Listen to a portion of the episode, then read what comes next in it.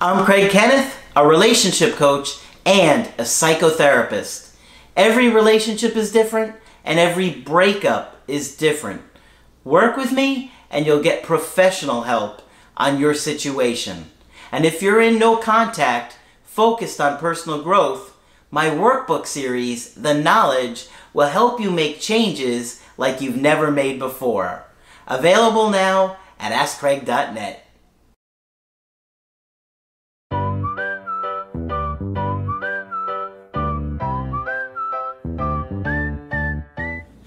Hi there, I'm Coach Craig Kenneth. I'm Coach Margaret. And today we're going to be talking about radical compassion. Margaret has got some interesting research on ways to help you calm yourself. Many of you guys are struggling with your emotions on a daily basis, especially now so with coronavirus going on. But in general, when you're going through a breakup, your emotions are so overwhelming and you just feel out of control a lot of times. So she's got a good article to help you understand some ways to calm yourself. Okay. Um, this is an article by a woman named Tara Brach, T A R A and then B R A C H. She's a very well known therapist and popular speaker. Mm-hmm. And I took the article from a periodical which I get called the Psychotherapy Networker, mm-hmm. which helps keep me up to date on new things. And this lady is into mindfulness and the Buddhist tradition, which you haven't heard me say much about. Mm-hmm. Uh, and my knowledge about that is hardly extensive, but I really like this article and I wanted to share it. Okay. Okay. So says Tara Brach. For many years, I've been practicing this prayer from the Buddhist tradition. May whatever circumstances that arise serve the awakening of compassion. Whatever circumstances, so, my hope in these times is that this pandemic calls forth love that awakens this heart and all hearts. I invite you to ask yourself in facing this collective suffering, what's your heart's deepest aspiration? Mm-hmm. What do you hope might be called forth in you? How do you want to be? How do you want to be in the midst of this? There is a teaching from a Zen master whose name I will not butcher um, about a time when a crowded refugee boat met with a storm. If everyone panicked, all would have been lost. But one person on the boat remained calm and centered. That was enough to show the way for everyone else to survive. Interesting. Isn't it? Yeah. Yeah. How can we be that one person? I think a weave of mindfulness and compassion can transform our relationship to fear and worry, so we can shift toward inner calm. The very word worry comes from an Old English word meaning to strangle. Now, I had to check that because I'd never heard that, and it's absolutely true. Hmm. And literally, it means like a hunting dog would grab something by the throat. Uh-huh. So, worry is a pretty charged word. Interesting. I thought so too. Um, I've heard people say, well, an animal will sometimes worry its prey. And, and I guess that's where that whole kind of concept comes from. Anyway, while it is a truly dangerous time, the looping thoughts of worry actually trap us in the kind of fears that interfere with our executive functioning, mm-hmm. which means good decision making. Yeah. That's our executive functioning. They interfere with our capacity to feel compassion for others. Sure. Sure. They interfere with a larger perspective that allows us to move wisely on our path. But mindfulness gives that capacity back. So it sounds like she's saying that the mindfulness will help you calm your anxiety, your worry, your fear, which yeah. is causing you to do things like uh, panic. Panic. yeah, which many of you guys are doing. Sure, of yeah. course, many of us have. Yeah. Um, so she's going to talk about a way to calm this down. Now, by mindfulness, remember that what what they mean by that um, is that you are totally in the present moment. Okay, you're not worrying about the past, you're not worrying about the future, you're totally in the present moment. Mm-hmm. Um, not easy to do that. No, it's not easy to do that. And try it and see how well that works. I look at my dog who can do it perfectly.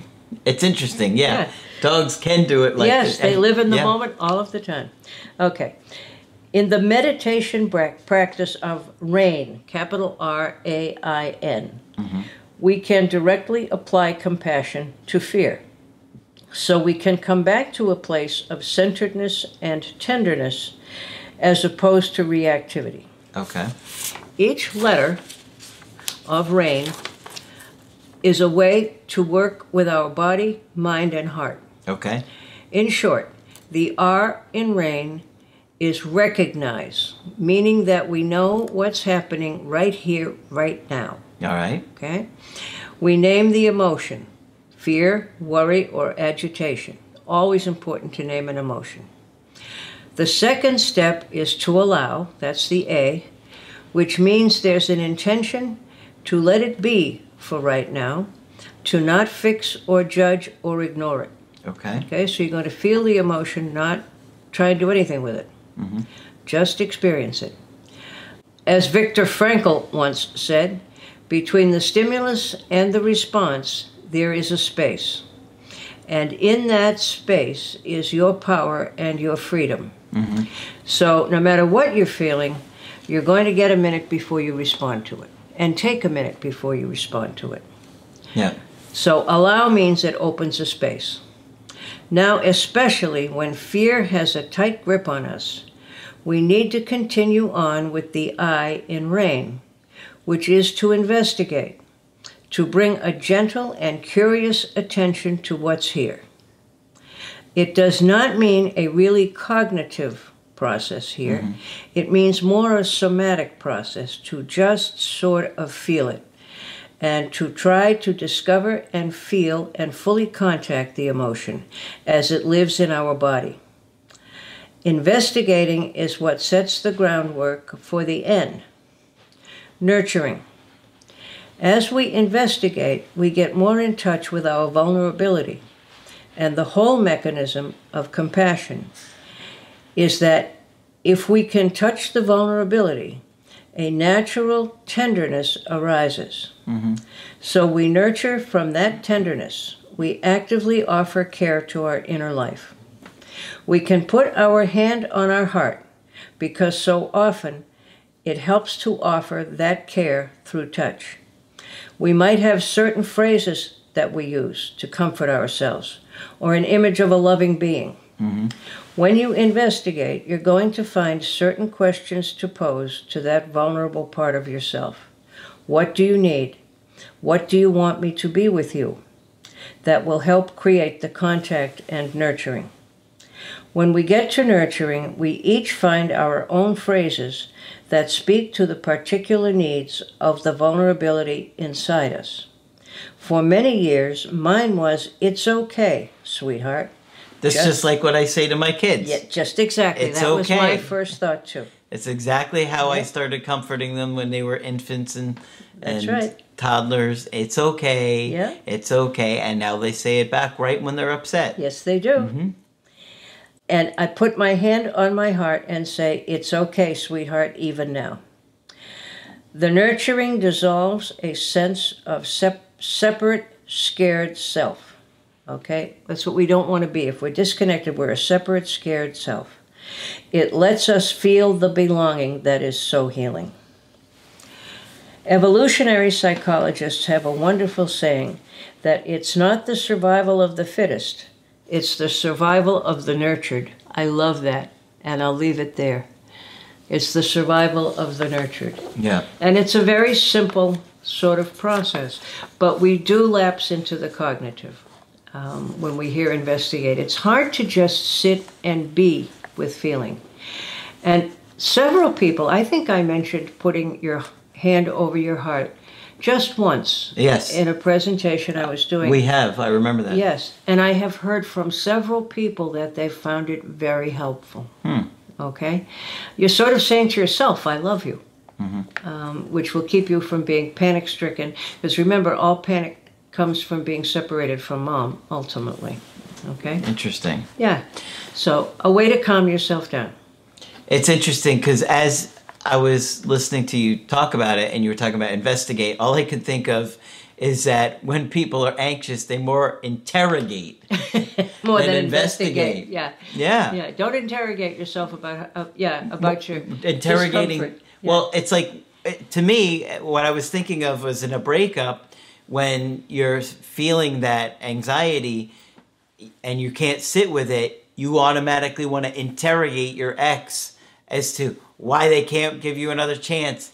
Why can't we talk about it? Why can't you know? Why, why, why? You know? Why can't you give me more reasons why? Yeah, Right. no matter what reason they gave, it's not going to be good enough. But we get so panicked that instead of, you know, investigating, And yes. We yeah. interrogate And it. looking at our own fear, we interrogate them. And if we could do this process, it would probably help us to reach out and react in a much more loving kind of way. Mm-hmm. Not to mention calming ourselves down. Yeah. Yeah. So it sounds like, you know, basically four main ideas here. Right. When an issue comes up, you want to Recognize, it. recognize what's going on. An issue and an emotion, particularly. Re- yeah. Recognize the emotion, whatever it is, don't judge it. Mm-hmm. Whatever it is, it's okay. Okay. All right. And then you accept. That that's how you're feeling. Mhm. And then you investigate. Maybe what's causing that within Right. you. Yeah. And Why you're at that that very way? moment, what's causing that? Yeah. Yes. Investigate. And then nurture yourself Yep. By saying, you say it better. Go ahead. Nurture. It's okay. It's okay. You're going to be okay. And I say that with my kids all the time. And it, works. And now both It of works. them say it. Yeah. Yeah. they say it all the time. Right. You know, kids get upset all the time over small things. If you're a parent, you know what I'm talking about. And for them to automatically just do it is incredible to watch because I know that they've internalized what I've told them or, and repeated to them over and over again. They've internalized me. Right. And so now they know how to soothe themselves. And truth be told, that's how we all soothe ourselves. Yeah. But I think we forget that we have the power to do it for ourselves. Yeah. Yeah. So, uh, good article. I thank the Buddhist tradition, and I will learn more about it. And thank Margaret for her hard work by putting a like on the video. Of course, when you want to get our help personally, just go to my website, askcraig.net. Sign up for the coaching option that works best for you. I do email coaching and I do Skype. Margaret, of course, is available for Skype coaching. If you feel that I can be helpful to you, please sign up. Just click on Margaret on the top of the website to do that. But that's it for this video. I'm Coach Craig Kenneth, I'm Coach Margaret. and we will talk with you soon.